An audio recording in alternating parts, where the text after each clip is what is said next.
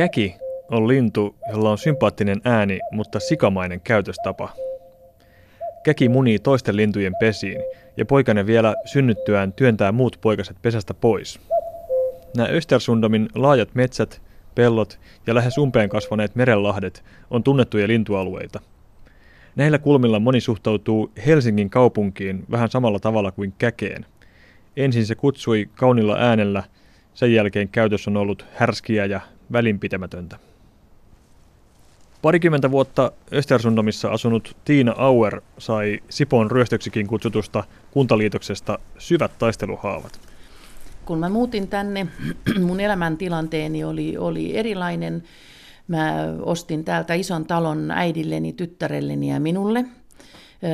Ryhdyin yrittäjäksi. Äiti muutti taivaaseen, tytär muutti omaan kotiin ja jäin tähän, tähän yksinään ja olisi mielelläni myynyt talon pienempään. Tässä on, meillä kaikilla on täällä, lähes kaikilla näinä vanhoilla tonteilla on puolen hehtaarin tontit, jossa töitä riittää. Talot on totta kai suht suuria ja olisi mielelläni jatkanut matkaa, mutta se ei ole mahdollinen tässä tilanteessa. Meillä on kymmenen vuotta takana rakennuskieltoa, viisi vuotta edessä, josta olemme korkeimpaan hallinto-oikeuteen kyllä valittaneet, koska tämä on tarpeeton tämä viiden vuoden rakennuskielto mitä me ollaan saatu kuulla, niin vuonna 2040 saattaa olla, että täällä ruvetaan vasta rakentaa, joten tämä tuntuu kiusanteolta meistä. Jätetään tämä kuntaliitos kuitenkin hetkeksi taka-alalle ja tutkitaan tätä Östersundomia alueena ja kaupungin osana. Tältä alueelta löytyy muun muassa Helsingin vanhin kirkko sekä kirjailija Sakari Topeliuksen vanhuuden koti Villa Björkuden, joka on nykyisin yksityisomistuksessa. Parasta alueessa on kuitenkin sen monipuolinen luonto, sanovat kirkon naapurissa asuvat Tiina Auer ja Jukka Paatero. Nämä ruovikot, mitä meillä tuossa on, niin, niin se, on, se on jotain niin kaunista. Mä näen tätä vähän samaa tunnelmaa, kun me käydään usein Jukan talolla Saarenmaalla, niin siinä kun tulee, tullaan Muhun saarelta Saarenmaalle ja siinä on ne isot kaislikot ja linnut, niin täällä on vähän samaa, vaikkei niin avara taivas. Et luonto on tässä, tällä alueella pääosassa, että tämä on uskomattoman upea paikka. Ää, Sipon Korpion vieressä natura-aluetta meitä kaikkia ympäröi täällä. Vähän häiritsee kuulemma kaavoittamistakin.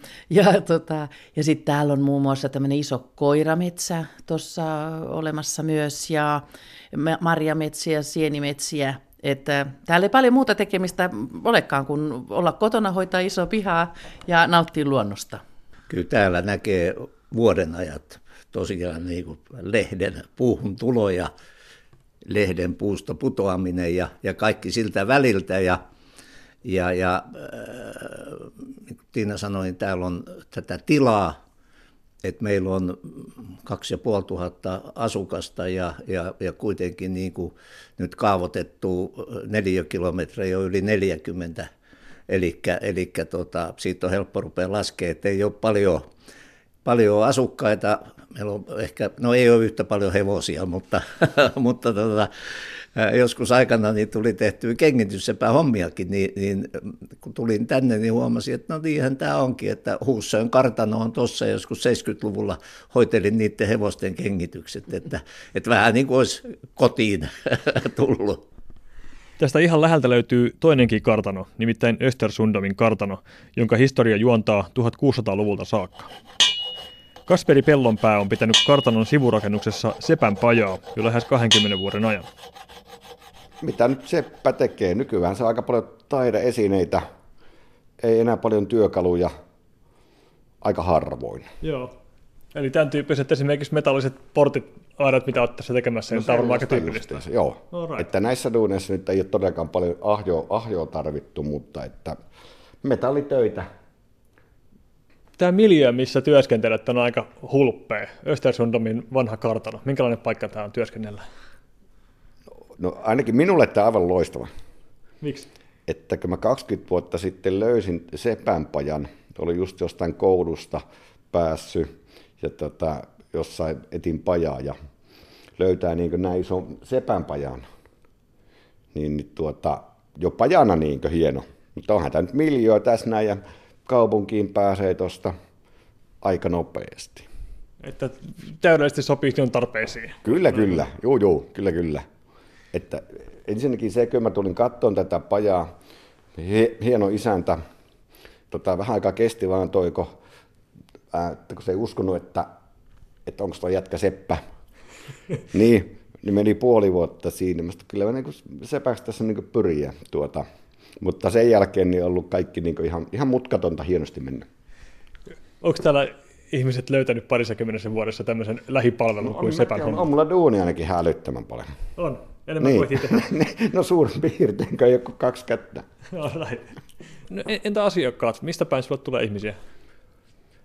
No niitähän nyt tulee tänä päivänä ihan joka suunnasta, että nämä on menossa kauniaisiin. Ja sitten kun tuossa yläkerrassa mulla on myymälä, tuota, silloin, silloin tulee ehkä paikalliset enempi, kun on joulumyynti hakemaan pientä tavaraa ja tietysti isoakin, mutta, mutta, mutta että silloin ehkä paikallisia näkyy enemmän.